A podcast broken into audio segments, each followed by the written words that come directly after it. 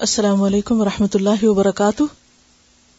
نحمد ونسلی علی رسول کریم اما بعد، فاعوذ باللہ من الشیطان الرجیم، بسم اللہ الرحمن الرحیم۔ رب اشرح لی صدری ویسر لی امری، واحلل عقدۃ من لسانی یفقهوا قولی۔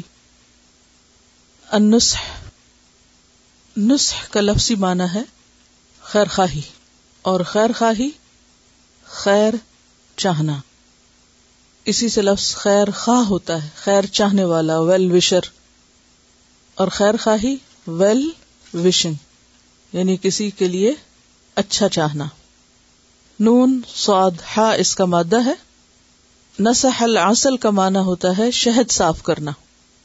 اور نسح العمل، خالص طریقے سے کام کرنا. اسی سے لفظ نصیحت ہے. اور نصیحت اسم مصدر ہے. اخلاص، خیر اور صلاح کی طرف بلانا، شر اور فساد سے بچانا، اس سے روکنا۔ متنسح کہتے ہیں پیون لگے ہوئے، سلے ہوئے کپڑے کو۔ تو گویا نسخ کے معنوں میں اخلاص بھی پایا جاتا ہے اور کسی کی خیر خواہی کرنا یا اس کو نصیحت کرنا اور کسی کے لیے سنسیئر اور فیتھ فل ہونے کے معنی ہیں۔ کسی بھی انسان کے اندر دوسرے انسانوں کے لیے خیر خواہی کا جذبہ اسے انسان بناتا ہے۔ خیر خواہی، دوسرے کا بھلا چاہنا، یہ انسانیت کا خلاصہ ہے۔ یعنی اگر یہ کہا جائے کہ انسانیت کس چیز کا نام ہے، تو وہ نام ہے دوسرے انسانوں کے لیے خیر خواہ ہونا، خیر خواہ ہونے کا نام۔ اور یہی انسانیت کا اصل معیار ہے۔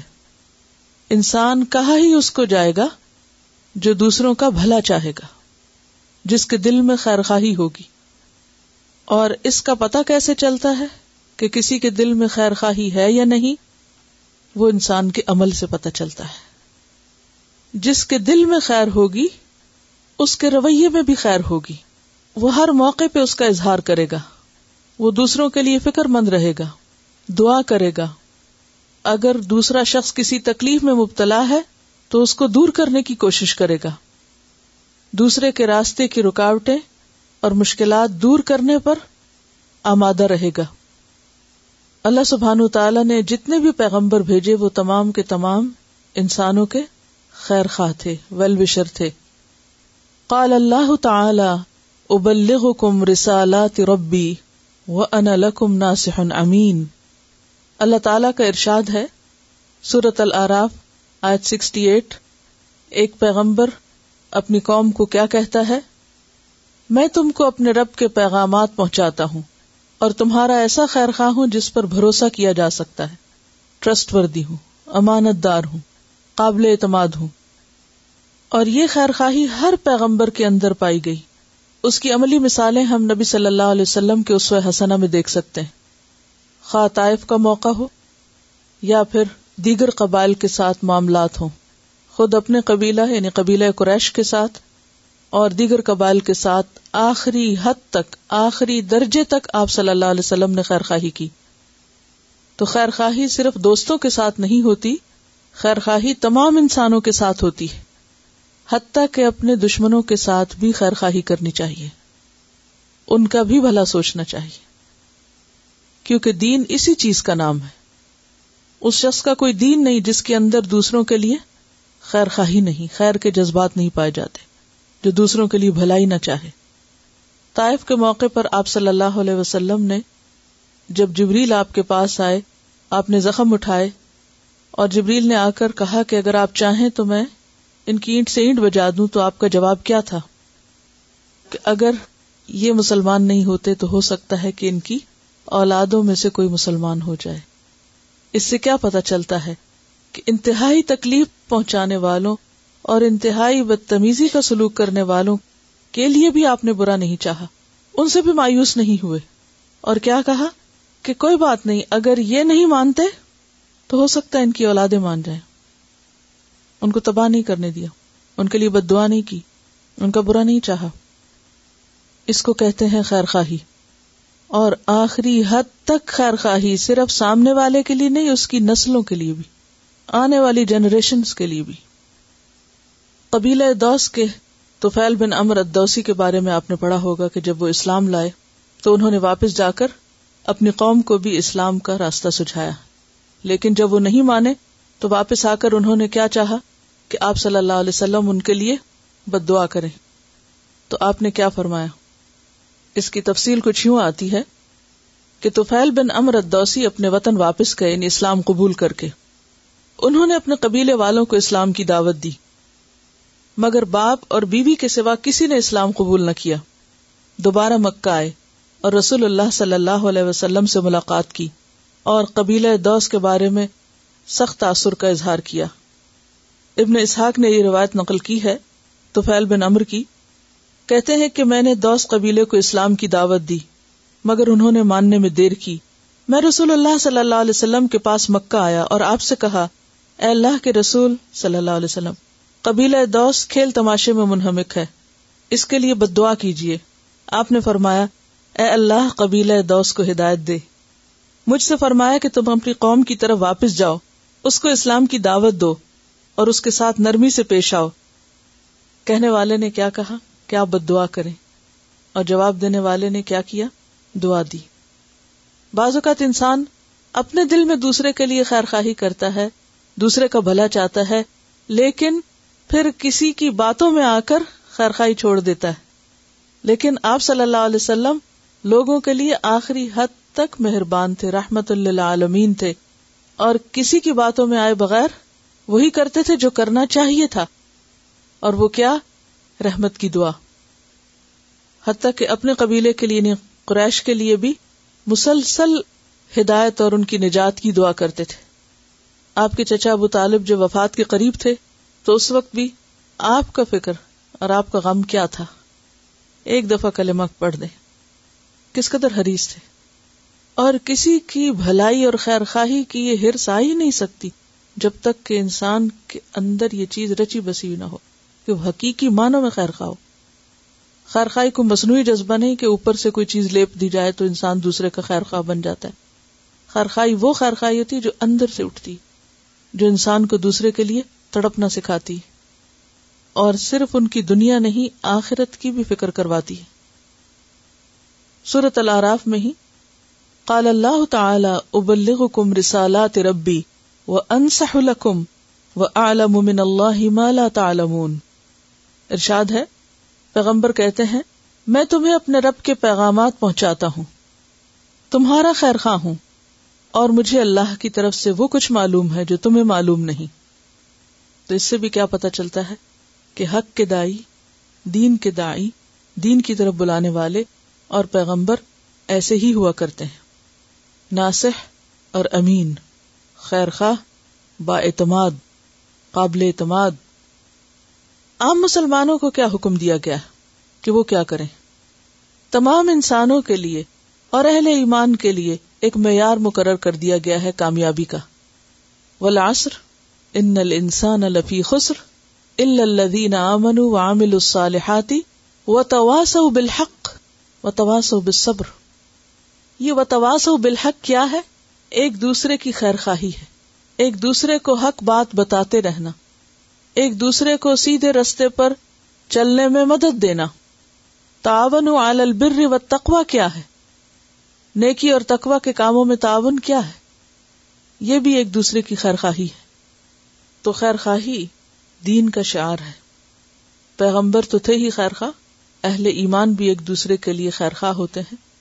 اور یہ خیر خواہی صرف مسلمانوں کے لیے نہیں، بلکہ تمام انسانوں کے لیے۔ خیر خواہی کا محرک کیا ہوتا ہے؟ محرک یعنی موٹو کیا ہوتا ہے؟ انسان کیوں خیر خواہ ہو دوسرے کا؟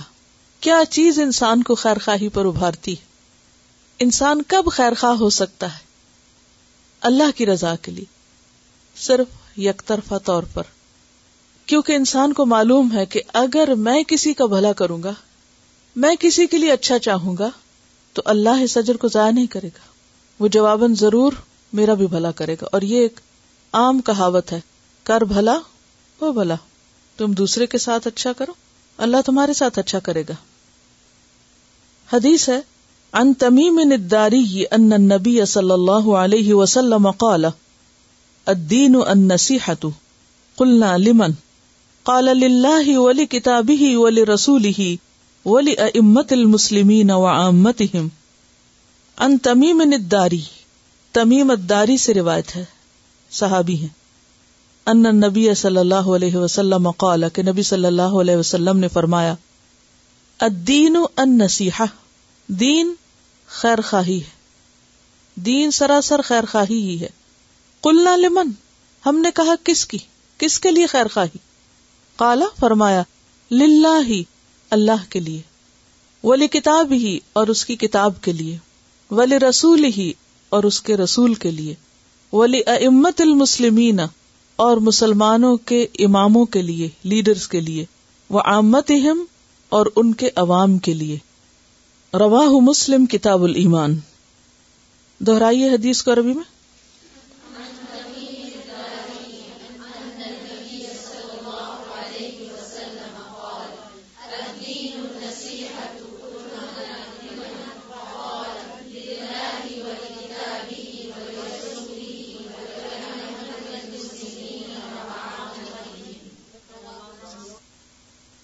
جس طرح انسانیت کا معیار خیرخواہی ہے، اسی طرح دین کی پہچان بھی خیر خواہی دین کیا ہے؟ دین داری کس کو کہتے ہیں؟ خیر خواہی کو کہتے ہیں۔ دین والے کی پہچان کیا ہے؟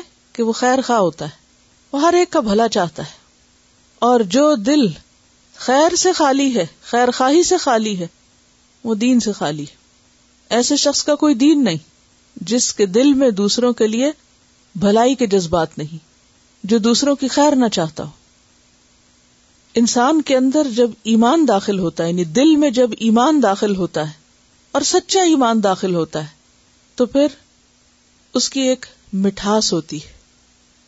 اور پھر وہ حدیث میں بھی آتا ہے، حضرت انس سے روایت ہے صحیح بخاری کی صلاح من کن نفی ہی وجد حلاوت المان تین باتیں جس میں ہوگی، اس نے ایمان کی حلاوت پالی۔ ایمان کا مزہ چکھ لی، ایمان کی مٹھاس پالی ٹیسٹ آ گیا اس کو ایمان لانے کا، لطف آ گیا۔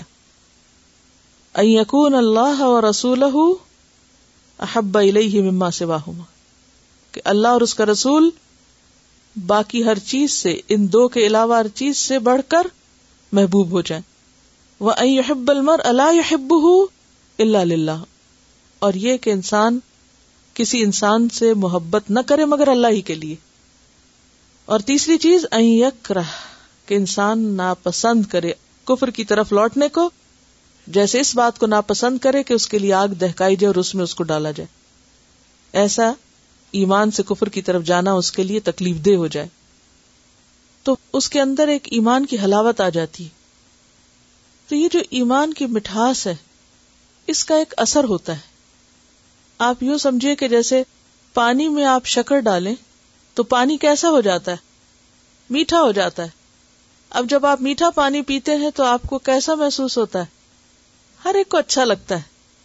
بالکل اسی طرح جب کسی انسان کے اندر ایمان داخل ہوتا ہے، جو شخص حقیقی معنوں میں دین کو پہچان لیتا ہے، تو پھر اس کے اندر کا ایمان اس کو کیا بنا دیتا ہے؟ میٹھا بنا دیتا ہے۔ اور اس کی یہ مٹھاس ہر ایک کے لیے ہوتی ہے کہ جو بھی اس کے ساتھ معاملہ کرتا ہے، وہ اس سے خوشی پاتا ہے۔ وہ اس کے لیے خوشگوار ہوتا ہے۔ اس کی نظر، اس کی مسکراہٹ، اس کا میل جول، اس کا لین دین، اس کی ہر چیز کے اندر کیا ہے؟ خیر خواہی ہے، مٹھاس ہے۔ وہ دوسروں کو پھر تکلیف دینے اور اذیت دینے اور ستانے کے بہانے نہیں ڈھونڈتا۔ وہ ہر ایک کے لیے اچھا ہی چاہتا ہے۔ جیسے کہ حدیث میں آتا ہے کہ من کا نا یو امن بلّہ ولیوم الآخری فل یقل خیرن اولی عصمت جو شخص اللہ اور یوم آخرت پر ایمان رکھتا ہے، اسے چاہیے کہ یا تو خیر کی بات کرے، بھلائی کی بات کرے، یا پھر چپ رہے۔ یعنی اگر اس کے پاس کوئی ایسی بات نہیں ہے کہ جس میں خیر ہے، تو پھر کیا کرنا چاہیے؟ اس کو بولنا ہی نہیں چاہیے۔ بولے تو خیر کا کلمہ کہے، جس میں دوسرے کی دل آزاری نہ ہو ازیت نہ ہو۔ دوسرے کے لیے تکلیف نہ ہو۔ تو اس کو آپ یوں دیکھ سکتے ہیں کہ ایک وہ شخص جس کے اندر ایمان ہے، وہ ہر ایک کا بھلا چاہتا ہے اور جو کسی کا بھلا چاہتا ہے، اس کی سوچ کیا ہوتی ہے؟ کہ میں اس کو کیسے فائدہ پہنچاؤں؟ وہ ہر دم نفع مند انسان بن جاتا ہے۔ اس کے ساتھ کیا بھلائی کروں؟ اے کے ساتھ کیا کروں؟ بی کے ساتھ کیا کروں؟ اس کو اس تکلیف سے کیسے نکالوں؟ اس کے لیے کیا کروں؟ یعنی وہ ہر ایک کو اس نظر سے دیکھتا ہے کہ میری ذات سے اس کو کیا فائدہ پہنچ سکتا ہے؟ اور جو دل حقیقی ایمان سے خالی ہوتا ہے، اس کی نظر فرق ہوتی ہے۔ اس کی نظر کیا ہوتی ہے کہ اس سے کیسے فائدہ اٹھاؤں، اس سے کیسے اٹھاؤں۔ اس سے کیسے بٹوروں اور اس کو کیسے ایکسپلائٹ کروں۔ یہ دو مختلف رویے ہوتے ہیں۔ دین دارانہ رویہ کیا ہے؟ کہ آپ کی سوچ کیا بن جاتی؟ کہ میں ہر ایک کے لیے بھلائی کا نفے کا کام کیسے کروں؟ میری ذات سے اس کو کیا خیر پہنچ سکتی؟ وہ انسان تو انسان، وہ جانوروں کے لیے بھی رحمت کا پیغام بنتا ہے۔ جیسے پچھلے باب کی احادیث میں آپ پڑھ چکے ہیں۔ رک کے سوچئے تھوڑی دیر کے لیے، اپنے اندر امیجنیشن میں یہ نظر لائیے۔ ان لوگوں کو بھی لائیے جن سے آپ محبت کرتے ہیں اور ان کو بھی لائیے جن سے آپ کو کوئی شکایت ہے، کوئی نفرت ہے، کوئی بیڈ فیلنگ ہے۔ جن سے ہم محبت کرتے ہیں، ان کو تو ہم کسی نہ کسی طرح نفع پہنچاتے ہی رہتے ہیں۔ وہ ہمارے ساتھ نہ بھی اچھا کرے تو ہم ان کے ساتھ اچھا کرتے ہیں۔ مثلاً اپنی اولاد ہے۔ ان کی طرف سے تکلیف بھی پہنچے تو آپ کیا کرتے ہیں؟ پھر بھی ان کا بھلا ہی چاہتے پھر بھی دعائیں ہی دیتے ہیں۔ بچے کتنا بھی ستائے پھر بھی آپ کیا کہتے ہیں؟ اچھا تم خوش رہو۔ دعا ہی دیتے لیکن اس کے برعکس، جن لوگوں سے ہمارا کوئی اختلاف ہو یا ہمیں کوئی شکایت ہو، جب تک ہم ان کے لیے بھلا نہیں سوچیں گے ان کی خیر نہیں چاہیں گے، اس وقت تک صحیح دیندار نہیں بن سکتے۔ اب سوچیں کہ ان کو آپ کیا فائدہ پہنچا سکتے ہیں۔ اور جس دن سے انسان کی نظر اس طرح تبدیل ہوتی ہے تو وہ حقیقی معنوں میں پھر دین والا بن جاتا ہے۔ کیونکہ اس کو پتا ہے کہ میری چھوٹی سی نیکی میں عمل مسقال ضرورت خیر ذرے برابر بھی میں نے اگر کسی کے ساتھ بھلائی کی ہے، تو وہ میرے لیے آگے موجود ہوگی۔ میں اسے دیکھ لوں گا۔ وہ میرے ہی سامنے آئے گی۔ اور اگر میں کسی کے لیے برا چاہ رہا ہوں تو وہ بھی میرے ہی سامنے آئے گا۔ کوئی اور تو اسے دیکھے یا نہ دیکھے۔ اگر میں کسی کی راہ میں کانٹے بکھیر رہی ہوں تو ہو سکتا ہے وہ تو بچ کے نکل جائے، لیکن وہ کانٹے میرے اپنے سامنے آئیں گے۔ تو مومن سراپا خیر ہوتا ہے۔ مومن سراپا بھلائی ہوتا ہے۔ یک طرفہ طور پر دوسروں کی خیر چاہتا ہے، صرف دنیا کی نہیں، ان کی آخرت کی بھی۔ اسی لیے بعض اوقات وہ نصیحت سے کام لیتا ہے اور بعض اوقات اگر ضرورت پڑے تو تنقید بھی کرتا ہے۔ لیکن تعیب نہیں کرتا۔ تعیب کس باب سے ہے؟ تفعیل سے۔ روٹ کیا ہوگا؟ این یا با ایب تو تعیب کیا ہے؟ ایب جوئی۔ تنقید اور تعیب میں فرق ہوتا ہے۔ تنقید تو کنسٹرکٹیو ہوتی ہے، تعمیری ہوتی ہے۔ اصلاح کے لیے ہوتی ہے۔ دوسرے کو فائدہ پہنچانے کی نیت سے ہوتی ہے۔ اور تعیب کیا ہوتی ہے؟ بری نیت سے ہوتی ایب جوئی۔ کسی کے ایب اچھالنا، کسی کو اس ایب کا تانا دینا، کسی کے پیٹ پیچھے اس کی برائیاں کرنا، غیبت کرنا، تانے دینا، دوسرے کو ذلیل کرنا۔ ایسا شخص خیر خواہی کے جذبات سے نہیں کرتا۔ اصل نصیحت وہ ہوتی ہے جو اخلاص پر مبنی ہو، کیونکہ نسخ میں اخلاص کا معنی بھی پایا جاتا ہے۔ مثلاً، آپ کسی کو فائدہ پہنچا رہے ہیں اور مطلب آپ کا اپنی ہی شہرت ہے، تو کیا اس کو خیر خواہی کہیں گے؟ آپ نے دوسرے کا بھلا نہیں چاہا، دراصل آپ نے سیلف ایکسپوجر چاہا، اپنی تعریف چاہی، اپنا نام بلند کرنا چاہا، یہ خیر خائی نہیں ہوتی۔ بعض لوگ دوسروں کی بڑی خدمت کرتے ہیں۔ بہت کام آتے ہیں ان کے، لیکن پیچھے نیت بڑی خراب ہوتی ہے۔ مثلاً آپ اچھی سی دعوت کسی کی کرتے ہیں، اچھے اچھے کھانے بناتے ہیں، اس سے نیت یہ نہیں ہوتی کہ دوسرے کو فائدہ پہنچے۔ نیت یہ ہو اگر کہ میری تعریف ہو، میری شہرت ہو، تو یہ خیر خواہی نہیں ہے۔ اب آپ دیکھیے کہ جب آپ خیر خواہی کریں گے تو آپ کا پورا پرسپیکٹو چینج ہو جائے گا۔ آپ دوسرے کے لیے وہ پکائیں گے جو اس کو فائدہ دے جو اس کی صحت کے لیے اچھا ہو، وہ نہیں پکائیں گے جس سے آپ کا نام روشن ہو۔ خواہ بھلے دوسرا، بیماری ہو کے اٹھے۔ کیونکہ ہر چیز میں تبدیلی ہو جاتی ہے پھر۔ چھوٹے سے چھوٹے کام سے لے کر بڑے سے بڑے کام تک۔ بازو کا ایسا ہوتا ہے نا کہ ہم کسی کی کوئی بھی مدد کرتے ہیں، تو اس مدد میں اس کا بھلا نہیں مطلوب ہوتا۔ کیا مقصد ہوتا ہے پیچھے؟ ہماری شہرت سیلف پروجیکشن پھر میں لوگوں میں مشہور ہو جاؤں کہ دیکھو فلاں تو ہر مشکل میں کام آتا ہے اور فلاں تو ہر وقت حاضر رہتا ہے کہ ہم مرے تو ہمارا نام بلند ہو کہ ہاں ہاں فلاں تو خاندان میں ایسا تھا کہ بس ہر ایک کے لیے اچھا تھا اور اچھا کرنے والے کی اصل میں نیت کسی کی بھلائی سے زیادہ اپنے نام کی بلندی تھی۔ یہ نسخ میں نہیں شامل۔ یہ دین نہیں ہے۔ اصل خیر خواہی کیا ہے؟ بے لوس سیلف لیس اپنی شہرت، اپنی عزت، اپنے نام کی بلندی، اپنے کو ہڈن موٹیوس کو الگ کر کے پیورلی دوسرے کی مدد پیورلی دوسرے کی بھلائی۔ اور صحیح معنوں میں پھر بھلائی ہو بھی اسی وقت سکتی ہے، جب انسان خالص ہو کے کرے۔ اور اگر کچھ اور بیچ میں شامل ہے، تو پھر اس میں کیا ہوگا؟ دوسرے کی پوری بھلائی نہیں ہوگی۔ پھر اسی طرح خیر خواہ ہونے کے لیے احساس ذمہ داری کا ہونا بڑا ضروری ہے کہ یہ میری ذمہ داری ہے، یہ میری ریسپانسبلٹی ہے، یہ میرا فرض ہے۔ اور فرض انسان کو مجبور کرے کہ وہ دوسرے کے لیے اچھا چاہے۔ دوسرے کے لیے اچھا چاہنے کا مطلب یہ نہیں کہ صرف انسان وہ کام کرے جس سے دوسرا راضی رہے۔ جب انسان دوسرے کے لیے اچھا چاہتا ہے تو بعض اوقات آپ کو وہ کام بھی کرنے پڑتے ہیں، رسک لے کر جو آپ کے لیے تو بڑے نقصان دہ ہو سکتا ہے، لیکن اس میں دوسرے کی بھلائی ہوتی اور اس کو آپ اس مثال سے سمجھ سکتے ہیں کہ مثلاً آپ اپنے بچوں کے ویل وشر ہیں، کیونکہ تمام والدین اپنے بچوں کے لیے اچھا ہی چاہتے ہیں، چاہے ان کا طریقہ صحیح ہو یا غلط ہو۔ اچھا اب کیا ہوتا ہے؟ کیا آپ بچوں کی ہر بات مان لیتے ہیں؟ نہیں مانتے۔ اچھا بچے آپ کو بازو کا بلیم بھی کرتے کہ آپ کو ہم سے کوئی ہمدردی نہیں۔ کیا وہ اپنی بات میں درست ہوتے؟ نہیں۔ آپ کو ہمدردی ہوتی ہے، لیکن وہ نہیں سمجھ رہے ہوتے کہ آپ ان سے ہمدردی کر رہے ہیں۔ اب ایسے میں کیا وہ کرنا چاہیے جو ان کو پسند ہے یا وہ کرنا چاہیے جو واقعی ان کے لیے اچھا ہے؟ جو واقعی ان کے لیے اچھا ہے، جو آپ سچی نیت سے سمجھتے کہ یہ دوسرے کے لیے اچھا ہے۔ یہی حال پھر باقی رشتوں اور تعلقات میں بھی ہے۔ آپ اپنے بہن بھائیوں کے ساتھ خیر خائی کر رہے ہیں تو ضروری نہیں کہ وہ آپ کی خیر خائی کو مانے بھی اور وہ یہ سمجھے کہ آپ واقعی خیر خواہ ہیں۔ ہو سکتا ہے وہ الٹا آپ کو بلیم کریں کہ آپ تو ہمارے ساتھ دھوکا کر رہے ہیں یا وہ اس کو سمجھے ہی نہ۔ تو ایسے میں پھر انسان ڈس ہارٹ نہیں ہوتا کیونکہ اس کو پتا ہوتا ہے، میں بھلا چاہ رہا ہوں، اگر وہ نہیں سمجھتا، وہ مس انڈرسٹینڈنگ کا شکار ہے، تو بھی مجھے وہی کرنا ہے جو اس کے بھلے میں ہے۔ مثلاً ڈاکٹر اپنے مریض کے ساتھ اگر سنسیئر ہو، تو کیسے معاملہ کرتا ہے؟ جو بھی مریض کے حق میں بہتر و خواہ وہ اس کو تکلیف دے یا اس کو وقتی طور پر آرام دے۔ کڑوی دوا بھی دینی پڑتی ہے، نشتر بھی چلانا پڑتا ہے۔ بعض اوقات چھیل کانٹ بھی کرنی پڑتی ہے، مریض کو تکلیف سے گزارنا پڑتا ہے، لیکن خیر خائی کیا اس وقت؟ کہ وہ اس کے ساتھ کیا جائے؟ خواہ وہ چیخے آگے سے۔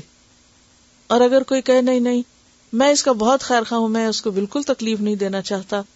اور یہ جیسے چاہے خوش رہے، یہ خیر خائی نہیں ہے۔ ایک استاد کی اپنے شاگردوں کے ساتھ کیا خیر خواہی ہے؟ کہ وہ ان کی غلط باتوں کو اچھا کہے، ان کی غلطی پر بھی ان کو نمبر دے دے، یا کیا کرے؟ جو غلطی ہے وہ بتائے اور جو اچھا ہے اس کو اپریشیٹ کرے۔ یہ ہے اصل خیر خواہی۔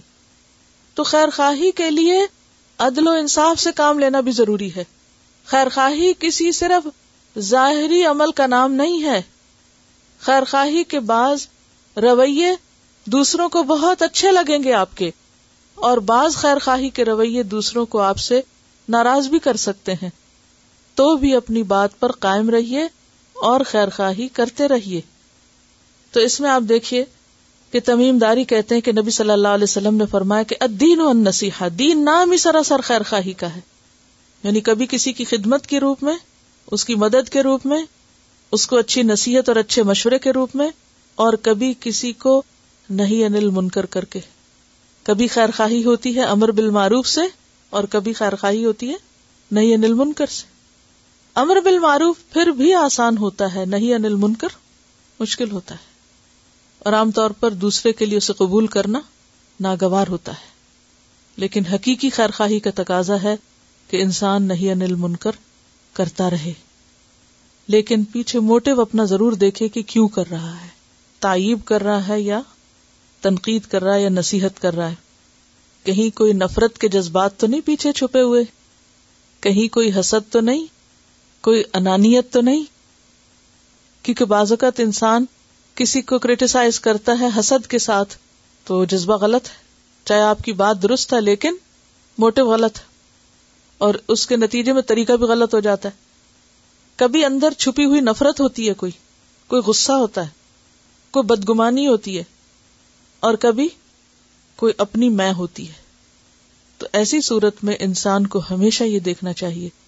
کہ وہ کسی کو اگر کوئی نصیحت کر رہا ہے، کسی کے اوپر تنقید کر رہا ہے، تو وہ کس جذبے سے کر رہا ہے؟ کیا چیز اسے کروا رہی ہے؟ اس کے بغیر وہ حق نہیں ادا کر سکتا اور وہ دیندار نہیں ہو سکتا۔ تو ادین ان نصیحا دین نام ہی خیر خواہی کا ہے۔ قلنا لمن، ہم نے کہا کس کے لیے؟ قال اللہ فرمایا اللہ کے لیے۔ اللہ کے لیے خیر خواہی کیا ہے؟ اخلاص۔ یعنی شرک نہ کرنا۔ اللہ کے ساتھ کسی کو شریک نہ ٹھہرانا۔ ولی کتاب ہی، اس کی کتاب کے لیے قرآن، کتاب کے لیے خیر خواہی کتاب کا حق دینا۔ یتلو نہ حق کا تلاوتی، کتاب کو آگے پہنچانا۔ جس مقصد کے لیے کتاب آئی ہے، اس کو پورا کرنا۔ اس کو آئسولیٹ کر کے گھر میں ایک طرف اکیلے جگہ پر نہ چھوڑ دینا۔ بلکہ اپنے دلوں کی سینوں کی بہار بنانا اور اپنے آنکھوں کی روشنی اور اپنے دل و دماغ کا نور بنانا اس کو۔ کیونکہ جس کے ساتھ آپ خیر خواہی کرتے ہیں، اس کو چھوڑ تھوڑی دیتے ہیں، اس کو ایک طرف تھوڑی رکھ دیتے ہیں، اس کو اپنے سے جدا تھوڑی کر دیتے ولی رسول ہی اور اس کے رسول کے ساتھ خیر خواہی۔ رسول کے ساتھ خیر خواہی کیا ہے؟ کہ جو مشن وہ لے کر آئے، اس کی تکمیل میں ان کے انصار بننا۔ جو کام انہوں نے کیا، اس کو کنٹینیو کرنا۔ ولی امت المسلمین، مسلمانوں کے اماموں کے لیے کہ جب وہ اچھا کرے ان کا ساتھ دینا اور اگر وہ غلط کرے تو ان کی اصلاح کرنا، ان کا بھلا چاہنا، ان کے مددگار بننا۔ اس معاملے میں ہم دیکھتے ہیں کہ صحابہ کرام ایک دوسرے کے لیے بہترین خیر خواہ تھے۔ عمر فاروق رضی اللہ تعالیٰ عنہ جب خلیفہ بنے تو اکثر کہا کرتے تھے، میں تمہاری ہی طرح ہوں اور تم ہی میں سے ایک ہوں۔ کیونکہ اسلام میں لیڈرشپ جو ہے وہ ریسپانسبلٹی ہے پاور نہیں۔ وہ دوسروں سے بڑا ہونا نہیں، بلکہ قوم کا سردار ان کا خادم ہوتا ہے۔ وہ دوسروں کے مقابلے میں بڑائی جتانے کا معاملہ نہیں، بلکہ ان کی خیر خواہی اور ان کی مدد کرنا ہے۔ تو خلیفہ بننے کے بعد کیا کہتے تھے؟ اور آپ کو معلوم ہے کہ کتنی بڑی سلطنت کے خلیفہ تھے وہ، جو دائیں بائیں ہزاروں میلوں پہ پھیلی ہوئی تھی۔ اس کے وہ منتظم تھے اور کہتے تھے، میں تم ہی میں سے ایک ہوں۔ تم میرے خلاف جو بھی محسوس کرو آزادانہ طور پہ کہہ سکتے ہو۔ تم پہ کوئی پابندی نہیں یعنی مجھے کہیں بھی کریٹیسائز کر سکتے ہو۔ ایک بار مدینہ کی مسجد کے ممبر پہ کھڑے ہو کر لوگوں کو خطبہ دے رہے تھے۔ اس دوران انہوں نے کہا، میرے اندر اگر تم کوئی ٹیڑھ دیکھو، تو اس وقت کیا کرو گے؟ اپنے ساتھیوں سے پوچھتے ہیں، امیر المومنین ہے کہ اگر مجھے کہیں غلط دیکھو گے تو کیا کرو گے؟ ایک لمحہ سب خاموش رہے۔ اس کے بعد ایک شخص کھڑا ہوا۔ اس نے کہا، خدا کی قسم، اگر ہم نے آپ کے اندر کوئی ٹیڑھ دیکھی، تو اس کو ہم اپنی تلواروں سے سیدھا کر دیں گے۔ اس کے بعد مسجد میں جو واقعہ پیش آیا، وہ راوی کے الفاظ میں یہ تھا کہ حضرت عمر خوش ہو گئے۔ اگر ہم سے کوئی یہ کہے کہ اگر آپ نے کوئی غلطی کی، تو میں آپ کی خبر لوں گی، تو ہم ساری زندگی کے لیے اسے بولنا چھوڑ دیں۔ انہوں نے کہا، اس اللہ کا شکر ہے، جس نے مسلمانوں میں ایسے افراد بنائے جو عمر کی ٹیڑھ کو اپنی تلوار سے سیدھا کریں گے۔ تنقید ان کے لیے ناپسندیدہ نہیں، بہت پسندیدہ چیز تھی۔ وہ اسے اپنی خیر خواہی اور بھلائی سمجھتے تھے۔ تو تنقید کے وقت ہونا کیا چاہیے کہ اگر کوئی شخص کسی غلطی کی طرف توجہ دلا رہا ہے تو اس سے ناراض ہونے کی بجائے کیا کیا جائے؟ اس کا شکریہ ادا کیا جائے اور غور کیا جائے۔ اگر تو وہ برائی اپنے اندر موجود ہے تو اصلاح کر لی جائے۔ اور اگر نہیں ہے، وہ محض غلط فہمی کی وجہ سے کر رہا ہے ایسا؟ تو درگزر کر لیا جائے اور وضاحت کر دی جائے۔ اگر وہ مان جائے تو ٹھیک، نہ مانے تو ناراض نہ ہوا جائے۔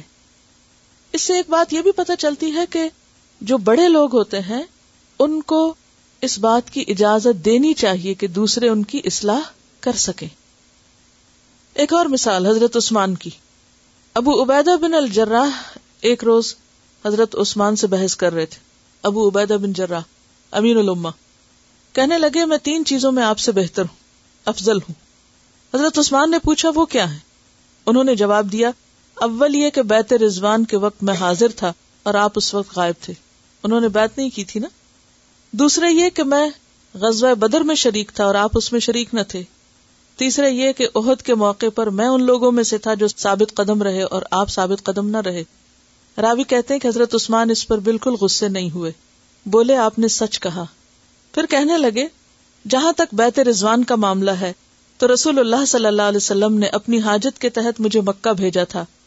اور آپ کو معلوم ہے کہ حضرت عثمان کی طرف سے آپ نے اپنا ہاتھ رکھ کے دوسرے ہاتھ پر بیت کی تھی۔ غزوہ بدر میں جو ہوا، وہ یہ تھا کہ رسول اللہ صلی اللہ علیہ وسلم نے مجھے اپنی جگہ مدینہ میں مقرر کیا تھا۔ اور غزوہ عہد میں میری پسپائی کی بات ہے، تو اللہ نے مجھے میری اس کو تاہی کے لیے معاف کر دیا۔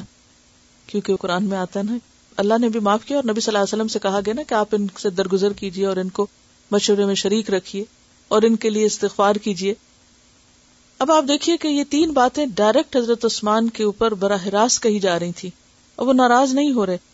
انہوں نے وضاحت کر دی کہ بات یہ تھی اور ان کی سامنے والے کی تسلی کروا دی۔ حضرت ابو عبیدہ بن جراح کی جو بات تھی، وہ اپنی جگہ درست تھی۔ یہ حقیقت تھی نا؟ لیکن ان تینوں کی کوئی وجہ تھی؟ بازو کا ایسا ہوتا ہے کہ دوسرا شخص آپ کو بظاہر غلط نظر آ رہا ہوتا ہے، لیکن اس کے پیچھے کچھ وجوہات ہوتی ہیں۔ ان کو بھی ٹھنڈے دل سے سن لینا چاہیے کہ وہ کیا کہتا ہے۔ تو یہ ہے امت المسلمین کی خیرخواہی حضرت عمر اکثر کہا کرتے تھے، اللہ اس شخص پر رحم کرے جو مجھے میرے ایبوں کا توحفہ بھیجے۔ کیا مانا اس بات کا؟ اللہ اس پر رحم کرے جو مجھے میرے ایبوں کا توحفہ بھیجے۔ جو مجھے میری غلطیاں بتا دے۔ دعا دے رہے ہیں اس شخص کو جو مجھے میری غلطی بتا دے۔ کیوں؟ تاکہ دنیا میں اصلاح ہو جائے۔ اگر آج ہم اصلاح نہیں کریں گے تو کل پوچھ تو ہوگی نا۔ تو اس سے پہلے کہ کل پوچھو۔ اور اس سے پہلے کہ وہ غلطی ہم ساتھ اٹھائے پھرے ہر جگہ۔ اگر کوئی ہمیں بتا دے اور ہم اپنی اصلاح کر لیں، تو اس کے بعد کی جو زندگی ہے، وہ اس سے نجات کے ساتھ گزرے۔ لیکن نا ایک شخص کا اگر بولنے کا انداز ٹھیک نہیں، چلنے کا انداز ٹھیک نہیں معاملہ ٹھیک نہیں، کوئی بھی غلطی ہو سکتی ہے۔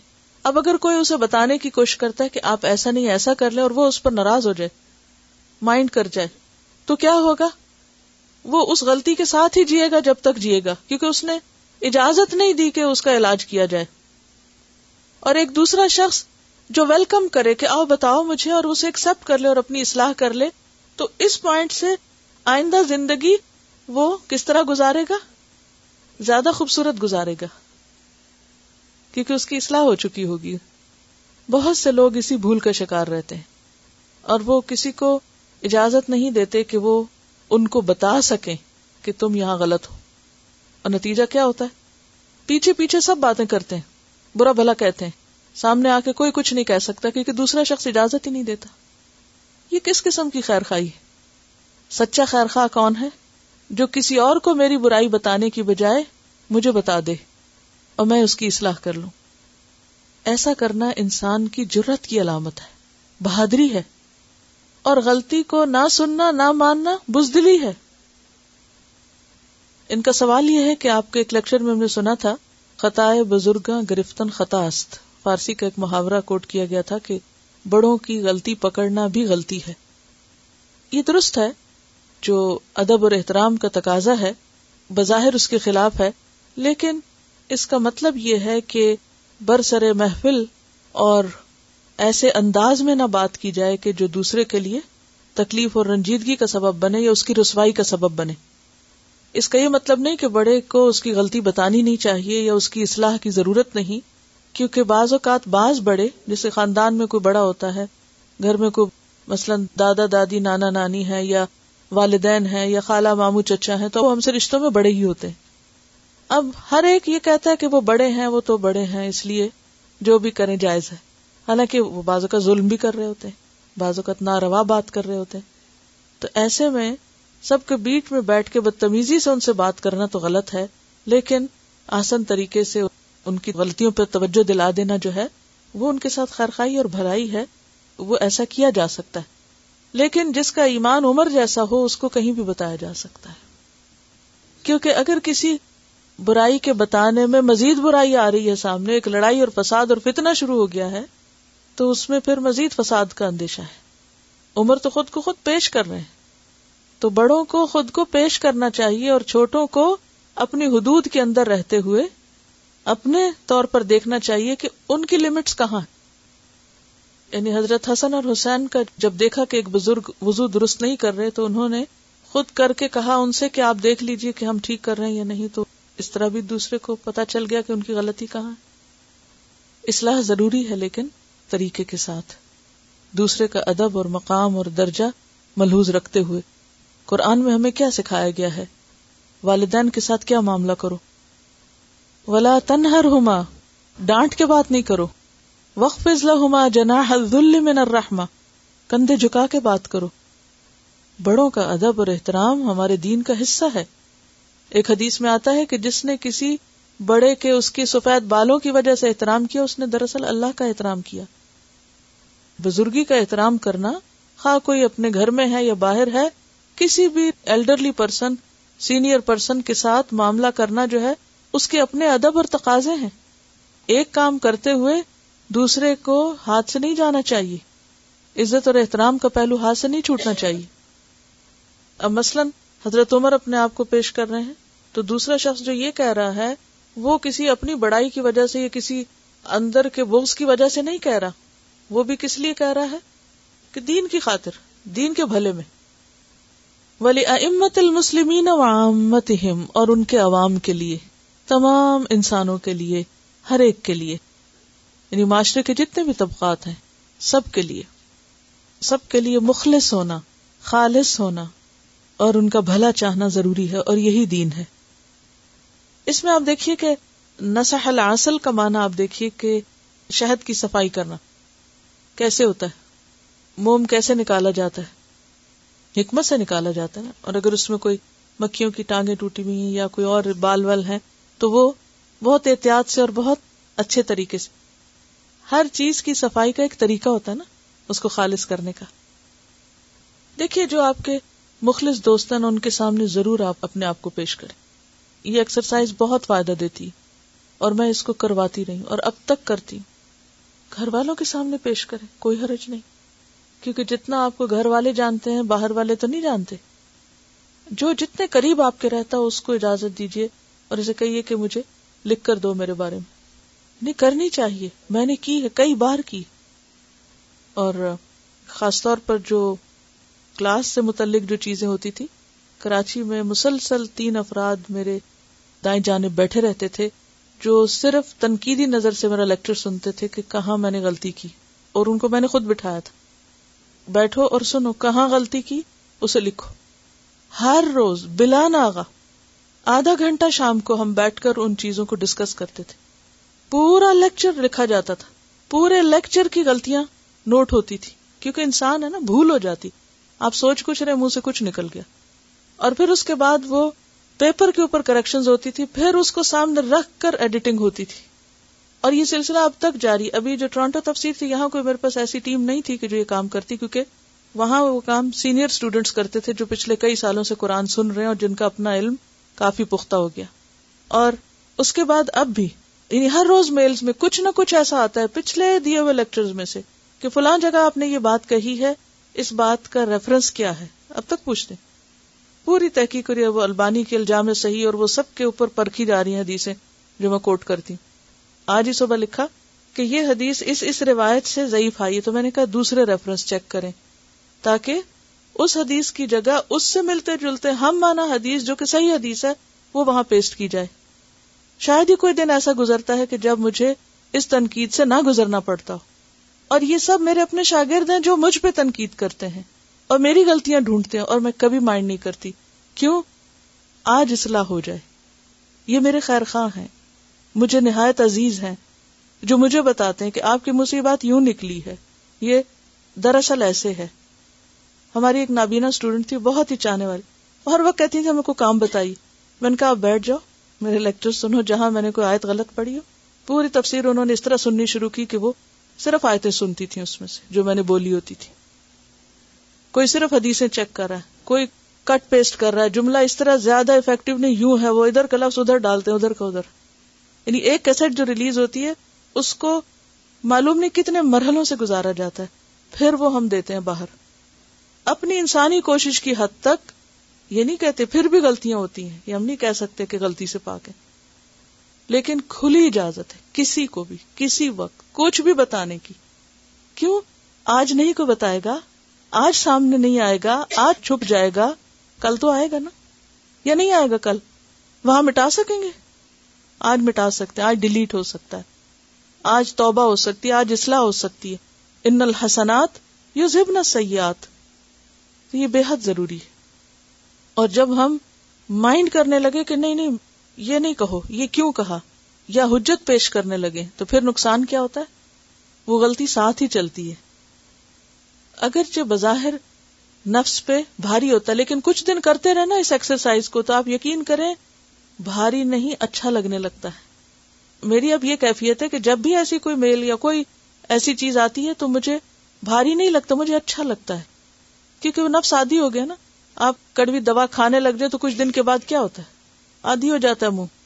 ہاں اگر آپ ہر وقت میٹھا کھاتے رہے تو پھر کسی وقت کڑوا کھانا پڑے تو مشکل لگتا ہے۔ صرف سوچ بدلنے کی ضرورت ہے۔ اسی میں ہماری بھلائی ہے۔ بدترین دوست وہ ہوتے ہیں جو دوستوں کی غلطیوں پر بھی ان کی تعریف کرتے رہے یہ دوستی نہیں، دشمنی ہے۔ اور بدترین ماں باپ وہ ہیں جو بچوں کی غلطیوں پر ہنستے رہے اور ان کو شاباش دیتے رہے ہر چیز ادب اور احترام اور خیر خواہی کے جذبے سے ہونی چاہیے، بدنیتی سے نہیں ہونی چاہیے۔ اگر کوئی بدنیتی سے کرے گا تو اس کے فائدے کی وجہ نقصان ہوگا۔ معاملات اور بگڑیں گے۔ کیونکہ نصیحت کیا ہے؟ خیر چانا یعنی کہ پھر ترقی نہیں ہو سکتی۔ آگے نہیں بڑھ سکتے ہم۔ اور آپ دیکھیے کہ اس وقت مغربی اقوام میں ایک دوسرے کے اوپر کھل کے تنقید بھی ہوتی ہے اور بعض اوقات اس کو پازیٹیولی لیا جاتا ہے اور اسے ایکسپٹ کیا جاتا ہے۔ اور مقصد کے لیے اتحاد جو ہے وہ انتہائی ضروری ہے۔ بھلے کتنے بھی اختلافات ہوں، لیکن مقصد کے لیے متفق ہونا اختلاف کے باوجود یہ بھی بہت بڑے حوصلے کی بات ہے اور بہت بڑی نیکی اور خوبی اس میں آپ دیکھیے کہ حضرت علی اور حضرت عائشہ کے درمیان اختلاف ہوا تھا۔ حضرت عثمان کی جو شہادت تھی، اس پر جو قصاص لینے کی باری تھی، اس پر مختلف صحابہ کرام کے درمیان اختلاف ہوا۔ حتیٰ کہ میدان جنگ میں آمنے سامنے آئے۔ اس کے باوجود خیر خواہی کیسی تھی؟ اس کی ایک مثال، حضرت علی کی مثال۔ مسلمانوں کی ایک جماعت پینتیس ہجری میں مدینہ میں داخل ہوئی اور انہوں نے حضرت عثمان کو قتل کر دیا، کچھ غلط فہمیوں کی بنا پر۔ اتنا خلف شار ہوا کہ مدینہ پانچ روز تک خلیفہ سے خالی رہا۔ حضرت علی کے ہاتھ پر خلافت کی بیعت ہوئی۔ مسلمانوں کا ایک گروہ اس پر متفق نہ تھا۔ ان کا مطالبہ تھا کہ پہلے حضرت عثمان کے خون کرنے والوں کو سزا دی جائے، اس کے بعد وہ خلیفہ کی اطاعت کریں گے۔ حضرت علی یہ کہتے تھے کہ پہلے خلافت کو مستحکم کیا جائے، پھر قاتلین کے خلاف کاروائی کی جائے۔ اس طرح مسلمانوں کے دو گروہ بن گئے، ایک حضرت علی کے ساتھ، دوسرے آپ کے مخالف۔ یہ اختلاف بڑھتا رہا، یہاں تک کہ دونوں کے درمیان جنگ کی نوبت آ گئی۔ حضرت علی اپنے ساتھیوں کو لے کر مدینہ سے بسرا کے لیے روانہ ہوئے۔ لوگوں نے پوچھا، کہاں جا رہے ہیں؟ کہا، میرا مقصد یہ کہ لوگوں کا اشتعال ختم ہو جائے اور امت میں اتفاق پیدا نہیں مدینہ کو اس شورش سے خالی کیا جائے۔ ایک شخص نے کہا، اگر بسرا والے آپ کی بات نہ مانے تو آپ کیا کریں گے؟ حضرت علی نے کہا، ہم ان کو چھوڑے رہیں گے، یہاں تک کہ وہ ہم کو چھوڑے رہیں۔ ترک نہ ہما ترکو نہ کہنے والے نے کہا، اگر وہ لوگ آپ کو نہ چھوڑیں اور جنگ پہ آمادہ ہو جائیں تو؟ حضرت علی نے کہا، ہم مدافعت میں لڑیں گے۔ ابو سلام ادالانی نے کہا، ہمارا حال اور ان کا حال کیا ہوگا اگر کل کے دن ان سے ہمارا ٹکراؤ ہو جائے؟ حضرت علی نے جواب دیا، میں امید کرتا ہوں کہ ہمارا یا ان کا جو آدمی بھی قتل ہوا، اس کا دل اگر پاک ہوگا تو اللہ اس کو ضرور جنت میں داخل کرے گا۔ یعنی اگر اندر خیر خواہی ہے اور ایک دوسرے سے نقصان بھی ہو گیا، تو بھی مخالفت کے باوجود ان کے بارے میں کیا سوچتے ہیں؟ کہ پھر بھی وہ جنت میں جائیں گے۔ خواہ اس نے ہمارے کسی کو مار بھی دیا، تو بھی وہ جنت میں جائے کیونکہ اس کی جو پیچھے نیت ہے وہ درست ہے۔ اس کو خیر خائی کہتے ہیں۔ کیونکہ دنیا میں اختلافات تو ہوتے ہیں اور بعض اوقات اختلافات شدید بھی ہو جاتے ہیں۔ مثلاً شوہر بیوی کے درمیان اختلاف ہو گیا، حالات حد سے زیادہ خراب ہو گئے، طلاق ہو گئی۔ کیا حکم دیا گیا؟ کیا کرو؟ کتنی دفعہ اصلاح اور خیر خواہی کی بات آتی؟ معروف کا لفظ کتنی دفعہ آتا ہے؟ یعنی اس دنیا میں ہنڈریڈ پرسینٹ اتفاق کہیں بھی نہیں ہوتا۔ ہر ایک کے ساتھ آپ کا کوئی نہ کوئی اختلاف ہو سکتا ہے۔ لیکن اس اختلاف کے موقع پر خیر خواہی کا جذبہ دل میں رہنا اور رکھنا یہ بے حد ضروری ہے۔ اس سے انسان دنیا میں بھی خیر کے کام کر سکتا ہے اور آخرت میں بھی اپنی خیر اور بھلائی کر سکتا ہے۔ اب دیکھیے مثلاً آپ صلی اللہ علیہ وسلم مسجد نبی میں بیٹھے ہوئے، ایک شخص آتا ہے اور کہتا ہے کہ میں سوال کروں گا اور کچھ سختی سے کام لوں گا۔ یاد ہے آپ کا یہ حدیث؟ اونٹ پہ بیٹھے ہوئے مسجد کے اندر آ گیا۔ کہنے لگا، محمد کون ہے؟ آپ صلی اللہ علیہ وسلم تکیا لگائے ہوئے بیٹھے تھے۔ ہم نے کہا، یہ جو تکیا لگائے ہوئے کہا، اے عبد المطلب کے بیٹے، نام نہیں لیا؟ دادا کا نام. آپ نے فرمایا، میں نے تمہاری بات سن لی. اس نے کہا، میں سوال کروں گا اور سختی سے کروں گا۔ آپ اپنے دل میں میرے اوپر غصہ نہ ہو آپ نے فرمایا، پوچھو جو پوچھنا ہے. بدو تھا نا، دیہاتی شخص۔ اس نے کہا، میں آپ کو آپ کے رب کی اور جو آپ سے پہلے تھے، ان کے رب کی قسم دے کے پوچھتا ہوں۔ کیا اللہ نے آپ کو سارے انسانوں کی طرف بھیجا ہے؟ آپ نے فرمایا ہاں۔ اور پھر اس کے بعد اس نے کچھ سوال کیے۔ اس سے کیا پتا چلتا ہے کہ ایک شخص نہ سمجھ ہے اکڑ ہے۔ اس کا مزاج ہی ایسا، اس کی بیک گراؤنڈ ایسی۔ الراب اشد کفرن و نفاقن و اجدر اللہ عالم حدود منزل اللہ۔ کیونکہ ان کا ماحول ہی ایسا ہے۔ تو بعض اوقات ایسے لوگوں سے زندگی میں آپ کا واسطہ پڑ جاتا ہے کہ جو ایک خاص ماحول کی پیداوار ہے۔ ان کا لائف اسٹائل یہی ان کا گفتگو کا انداز اور طریقہ یہی ہے کہ وہ مہذب معدب نہیں ہو سکتے۔ اب آپ اگر انہی کے لیول پر آ جائیں کام چھوڑ دیں تو کیا ہوگا؟ فساد ہوگا۔ تو ایسے موقع پر کیا کرنا چاہیے؟ آپ اپنے اصول پہ قائم رہیں۔ آپ اپنی خیر خواہی محبت، اخلاق، اس کو ہاتھ سے نہیں جانے دیں۔ اور دوسرے کو اس کے رحم و کرم پہ چھوڑ دیں۔ اس کے لیے ازر تلاش کر لیں کہ معذور ہے یہ شخص۔ کیونکہ اس نے یہ سیکھا ہی نہیں، اس کو پتا ہی نہیں۔ وہ جو تیری خیر خواہی کرے، زیادہ بہتر ہے اس سے جو تیری تعریف کرے۔ یعنی خیر خواہی میں اگر کوئی تم پہ تنقید بھی کر دیتا ہے، وہ تمہارے حق میں زیادہ اچھا ہے، بنسبت اس شخص کے جو صرف تمہاری چاپلوسی کرتا رہے اور صرف تمہاری خوشامد کرتا رہے۔ دوسروں کی اچھائی کو اپریشیٹ بھی کرنا چاہیے شکر گزار بھی ہونا چاہیے، ان کی اچھی باتوں کا ذکر بھی کرنا چاہیے۔ اور اگر ان سے غلطی ہو کیونکہ انسان ہے پرفیکٹ تو کوئی بھی نہیں، تو اچھے طریقے سے ان کو احساس بھی دلانا چاہیے۔ اسی میں انسان کی بھلائی اور اسی میں انسان کی ترقی ہے۔ بہت دفعہ آپ نے تعریف بھی کی ہے۔ ایسی تعریف کے جو موقع کی مناسبت ہے نا، کس کانٹیکس میں ہو رہی ہے اور کس کی ہو رہی۔ ہے بعض لوگوں کو تعریف بگاڑ دیتی اور بعض لوگوں کو تنقید بگاڑ دیتی۔ تو پھر انسان کو دیکھ کر معاملہ کرنا چاہیے کہ کس کو کس وقت۔ بخاری میں دونوں طرح کی حادیث موجود ہیں۔ ان انس عن النبي صلی اللہ علیہ وسلم قال، لا يؤمن احدكم حتى يحب لاخيه ما يحب لنفسه۔ رواه البخاری کتاب الایمان. عن انس انس رضی اللہ عنہ سے روایت ہے. عن النبی صلی اللہ علیہ وسلم، نبی صلی اللہ علیہ وسلم نے قال، فرمایا، لا يؤمن نہیں ایمان لاتا، احدکم، تم میں سے کوئی ایک، حتی یہاں تک کہ یحبا چاہے، پسند کرے لعقی ہی اپنے بھائی کے لیے یعنی پسند کرے، اپنے بھائی کے لیے ماں جو یحبو وہ پسند کرتا ہے، چاہتا ہے لنفس ہی اپنی ذات کے لیے۔ عن انس عن النبی صلی اللہ علیہ وسلم قال، لا يؤمن احدكم حتى يحب لاخيه ما يحب لنفسه رواه البخاری، کتاب الایمان۔ پڑھی۔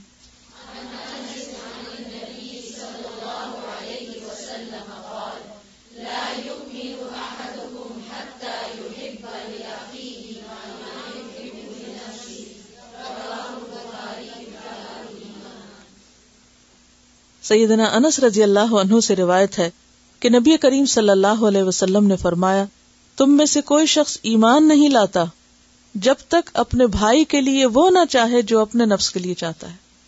یہ ہے معیار ایمان کا، کہ مومن کون ہے۔ ایمان صرف زبان سے لا الہ الا اللہ پڑھنے کا نام نہیں، بلکہ اللہ کے بندوں کو فائدہ پہنچانے کا نام بھی ہے۔ کیونکہ ساری مخلوق اللہ کا کنبا ہے۔ اور اللہ کو سب سے پیارا کون ہے جو اس کے مخلوق کے لیے سب سے زیادہ خیر خواہ ہو؟ اس کے لیے نفع مند ہو، اس کو فائدہ پہنچائے۔ اور اس کا معیار کیا ہے کہ دوسرے کے لیے وہی چاہو جو اپنے لیے چاہتے ہو؟ اور یہ ایک ایسا معیار ہے جو ہر ایک کو پتا ہے۔ مثلاً اگر کوئی آپ سے یہ پوچھے کہ اچھا میں کون سا نیکی کا کام کروں؟ کیا بھلائی کروں؟ کیسے دوسرے کے ساتھ معاملہ کروں؟ بہت سمپل سی بات ہے۔ دوسرے کے لیے وہی کرو جو اپنے لیے چاہتے ہو۔ اور یہ بات کسی کو بھی سمجھنا مشکل نہیں۔ ہر ایک اپنے آپ سے پوچھے کہ میں اپنے لیے کیا چاہتا ہوں۔ مجھے اپنے لیے کیا پسند ہے؟ اب ذرا لکھیے اپنے لیے کیا پسند ہے اور اپنے لیے کیا پسند نہیں۔ کیا آپ کو ملے تو آپ کو خوشی ہوتی ہے اور کیا ملے تو آپ کو اچھا نہیں لگتا؟ کیا آپ کو اپنے لیے دھوکا پسند ہے؟ کڑوا بول پسند ہے؟ بے عزتی پسند ہے؟ سازشیں پسند ہیں؟ غیبت پسند ہے؟ تانے پسند ہیں؟ تو پھر کسی اور کے لیے کیوں؟ کسی دوسرے کے لیے کیوں؟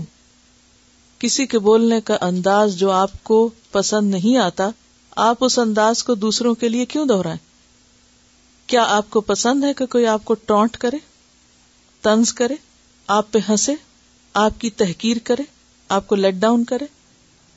نہیں۔ پھر ہمیں کیا حق ہے کہ ہم دوسروں کے ساتھ کریں؟ کیا آپ کو پسند ہے کہ کوئی آپ سے نفرت رکھے؟ بغض رکھے، حسد رکھے۔ نہیں، پھر ہمیں کیا حق ہے کہ ہم دوسرے کے ساتھ ایسا کریں؟ آپ اپنے لیے کیا چاہتے ہیں کہ دوسرے آپ کو معاف کر دیں؟ آپ کو انکریج کریں، آپ کی تعریف کریں۔ آپ کو اچھا سمجھے آپ پر اعتماد کریں۔ تو پھر کیا کسی اور کا حق نہیں کہ اس کے ساتھ بھی یہی کیا جائے؟ اگر کوئی اس میں یار پر معاملہ کرے تو بہت سے جھگڑے فساد خود ہی ختم ہو جائے۔ گھروں کی زندگی خود ہی خوشگوار ہو جائے۔ معاشرہ خود ہی خوشحال ہو جائے، امن اور سکون ہر طرف ہو جائے۔ لیکن یہ جو ڈبل اسٹینڈرڈ ہے نا، اپنے لیے کچھ اور چاہنا، دوسرے کے لیے کچھ اور چاہنا۔ اپنے لیے نمبر ون اور دوسرے کے لیے دو نمبر اور اس چیز کو آپ دیکھیے کہ ایمان کے ساتھ جوڑ دیا گیا۔ مومن ہو ہی نہیں سکتا کوئی، جب تک کہ وہ ایسا نہ کرے۔ بہترین نیکی ہے کسی کو خوش کرنا۔ سوچئے، کیا چیز آپ کے دل میں خوشی لاتی ہے جب کوئی آپ کے ساتھ ویسا کرتا ہے؟ پھر اس کو دہرائیے۔ اسی کا نام عدل ہے۔ اسی کو انصاف کہتے ہیں۔ اسی کو نیکی کہتے ہیں۔ جتنے زیادہ آپ دوسروں کے لیے فائدہ مند ہو جائیں گے، اتنا ہی زیادہ آپ کا ارد گرد پرسکون ہو جائے گا۔ اسی سے پیس آتا ہے۔ چھوٹے سے چھوٹے لیول سے لے کے بڑے سے بڑے۔ اور پوری کائنات آپ کو یہی سبق سکھا رہی سورج کیا کر رہا ہے؟ فائدہ پہنچا رہا ہے۔ درخت کیا کر رہے ہیں؟ فائدہ پہنچا رہے ہیں۔ بادل کیا کرتے ہیں؟ فائدہ پہنچاتے سب خاموشی کے ساتھ ہی چل رہے ہیں نا۔ کتنی خاموشی کے ساتھ ہر ایک چیز فائدہ پہنچا رہی۔ ان کا آپس میں کوئی جھگڑا نہیں۔ جھگڑا کہاں سے شروع ہوتا ہے؟ خود غرضی سے ہر سے۔ سب کچھ اپنے لیے سمیٹنا، اپنے لیے چاہنا۔ ہر چیز اپنی طرف کھینچنا۔ یہ مجھے مل جائے، یہ میرے لیے ہو جائے۔ تو جب ہم اپنی جگہ دوسروں کو رکھ لیں گے، تو خود بخود اصلاح ہونے لگے گی۔ بہتر ہے آج گھر جا کے ایک ہوم ورک کیجیے، پورے پانچویں پارے کو خیر خواہی کے نقطۂ نظر سے دیکھیے، اور کل اگر میں بھولنے لگوں تو کلاس سے پہلے مجھے یاد دلائیے، ہاتھ کھڑا کر کے کہ آیات پوچھیے ہم سے۔ چلیے، ٹھیک ہے، آج کا وقت ختم ہے۔ سبحان اللہ کا نشد اللہ اللہ اللہ انت، نستغفرک و نتوب الیک۔ السلام علیکم و رحمۃ اللہ وبرکاتہ۔